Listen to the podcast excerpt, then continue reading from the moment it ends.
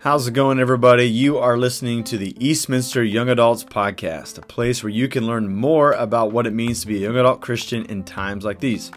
You know, studies show that two of every three young adults have a challenging time finding Christian community. Eastminster Presbyterian Church seeks to create a community where you can be known, loved, and challenged without the fear of facing judgment. In doing so, we believe that the world will be a better place. So, thanks for listening to the podcast.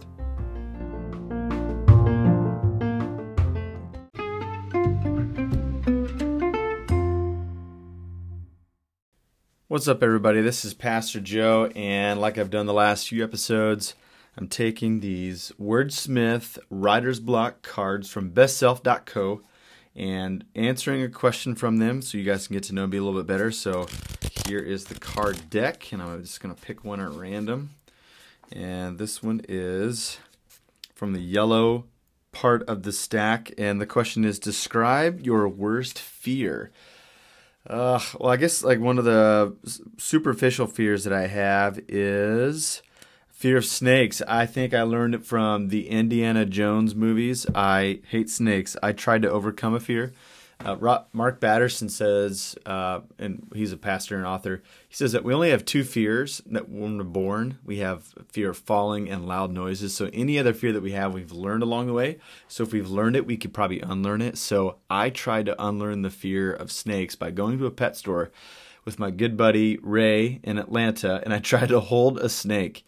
But I kind of felt like I cheated because I picked up one that was sleeping, so he was real lethargic, and I was in no danger so I probably need to try to uh, confront that fear again. So fear of snakes, but I think maybe a deeper existential fear would be the fear of being behind, right? I think we we had like this path in life where we and we have these checkpoints like I want to be here at this age and here at this age.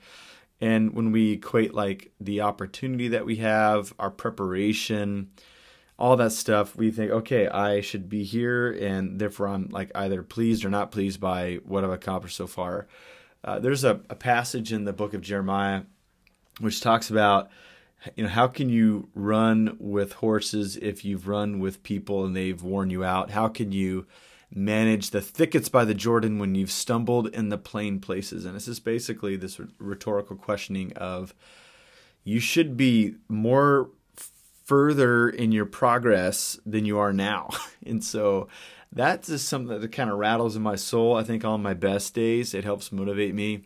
On some days, it uh, kind of paralyzes me a little bit and maybe even elicits some, I don't know, some shame about maybe I should be a little bit further in this part of my life or, you know, I should know more or I should maybe have published something by now or whatever. And so that's something that can be a good motivation, but it could also be something that casts a shadow of me. So I've got to take that to the Lord and cast that care to the Lord like everything else. And so that would be my worst fear is to be further behind than where I should be with all the opportunities and with all the preparation I've had. So what about you? What does uh, describe, a, you know, maybe you could describe a fear to someone and just talk through it. So that's all for this time. I'll answer another question on the next episode. We'll see what it is. I have no idea, but we'll get there next time.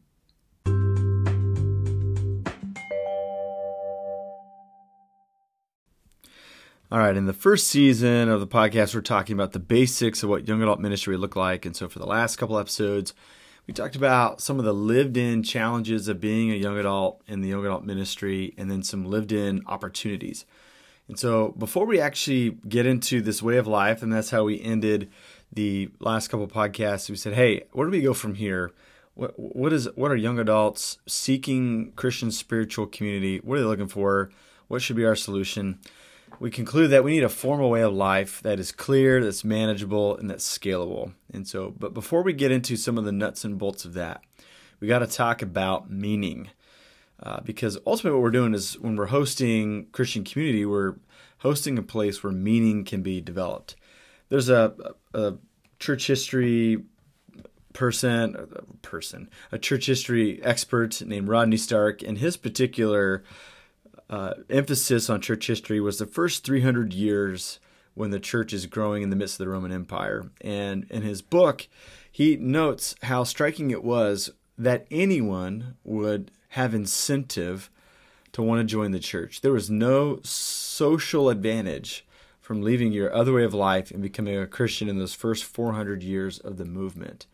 And so, as he looks at the detail and the data, he says the reason that people left their other way of life, like worshiping the emperor, worshiping other gods, and forsaking it all and following Jesus, is that he said what we know from material is that people felt like Christianity worked. He said there's a efficacy of the Christian life. And he makes this note, and it's something I think that we still know today.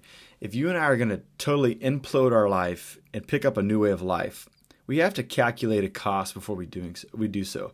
We don't make seismic changes in our life unless we know that we can master the new thing that we're going towards. For instance, none of us are going to join a CrossFit gym unless we think, okay, I can make burpees a way of life. Like the box jumps, yes, it will be grueling but I know at some point I'm going to be able to master that and do muscle ups and all the other stuff.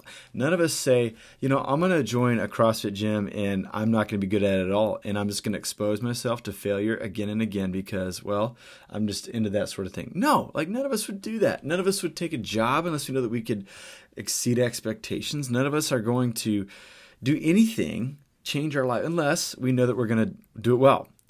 And it's the same for the Christian life. We're going to reach new young adults uh, and offer them the Christian way of life. We have to offer a way of life that works and that they know that they can master.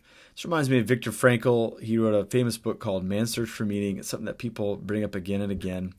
And Viktor Frankl uh, was a psychologist. He was a contemporary of Freud. And where Freud was saying that everyone pursues pleasure, Viktor Frankl says people are not pursuing pleasure, they're pursuing meaning in life. So, in the Maslow's hierarchy of needs, like if you can have like your food taken care of, you've got shelter, you're not threatened every day with extinction of existence. Uh, once you get there, our next pursuit is to pursue meaning. But as he looked at people and as he walked with people and, and counseled them, he says meaning is constructed with three things in mind the the first thing is is that meaning is constructed when we find a project to work on, something that demands us. When we have we would call it maybe vocation in the Christian life, but something that when we wake up in the morning, we know that people are counting on us, and we want to go work for something that um, has greater purpose than just a paycheck. So we need to have a project to work on. The second thing is we need to have a redemptive shape to the pain and suffering that we experience every human life has we have done things and things have been done to us which causes pain and suffering. And those who have meaning in life have found a way to take that pain and to make it useful for us. Instead of being embittered people or blaming others or ju- have it justify our meager output in life if we can somehow have a redemptive shape to the pain and suffering in our life it adds meaning to our life. The third thing is that we need to be in the midst of an unconditional community to share life with people who are going to be with us, who run towards us, who that we don't have to prove ourselves to in order to be friends. So once again, a project, uh, a redemptive shape to pain and suffering, and an unconditional community. Those things allow us to pursue meaning in life. Life's not happening to us, but we're out there building a life for ourselves. Those three things are always working in tandem. So this is what I say. Therefore, anything that we should do in young adult ministry needs to have these two components. It needs we need to have a pattern that someone can master. We're not talking about perfection, just mastering. Because we're going to call people into it who are not currently doing it. They have to look at it and say, "Yeah, I can dig that. Like it'll take a while perhaps. It'll it'll demand more from me, but I know that I can excel in those things that I'm being asked to do. So that's the first thing. And the second thing is that we have to have something that adds meaning to someone's life. Um, we can't give arbitrary value. We can't call people to arbitrary things that are totally detached from everyday life. So, a, a pattern to master and something that can add meaning to someone's life. Um, having been in young adult ministry world for in the church for some time now, I can see how this has been the case for young adults that I've worked with in the past. So I've worked with young adults for a while now. Now they're older and they, they can reflect and look back what they did in their 20s and 30s. And they found that the things that we did together added meaning to their life. So I'd like check in on them in Instagram or I receive text messages uh, from some, you know, blasts from the past, from people from the past. And they reflect on their life and they say, hey, because we did those things, this is going on in my life now, and I'm better because of it. Um, as they pass, as these individuals, as they pass from the young adult life into full blown adulthood, whatever that means, uh, the things that we did together added up to who they have become in their faith, and they could draw a direct line. The stuff that they did in young adult ministry set them ahead so that they could excel in life in young adulthood, uh, beyond the young adult years, now that they're starting a family, advancing the career, and so on and so forth. What they're saying is that we weren't just killing time by doing stuff connected to the church, but the common life that we experienced together made the difference and it added meaning in their life. So before we get into the nuts and bolts of the pattern of life to master, I wanted to dwell here.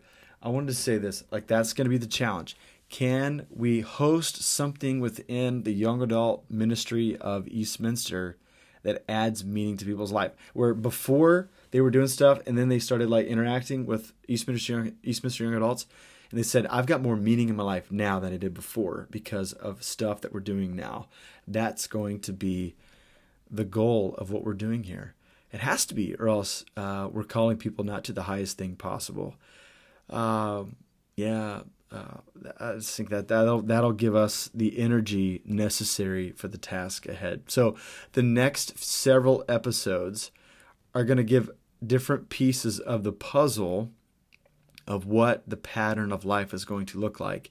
But ultimately, we need to say, okay, I'm doing this because it's adding meaning to my life and to those who are journeying with me in the young adult young adult young adult ministry. So that's all for now. Before we go, uh, I have an announcement from Wendy Stevens, who's one of our elders at Eastminster, who also teaches the young adult grow group on Sunday morning. She wants to give a window, a preview into the study for the fall, just to give us a heads up so that we can sign up and participate and enjoy that study together. So listen to Wendy on the way out, and we'll see you next time.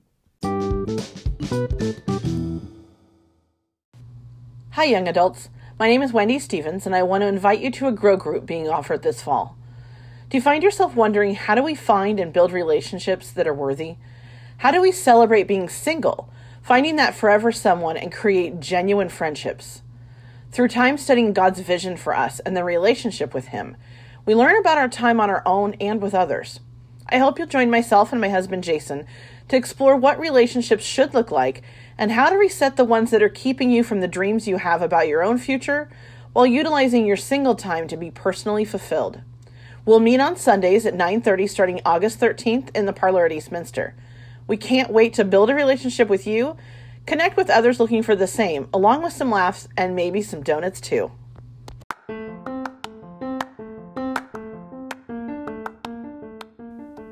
Hey, before we go, make sure you subscribe to the podcast and give us a rating so that more people can be drawn to the podcast.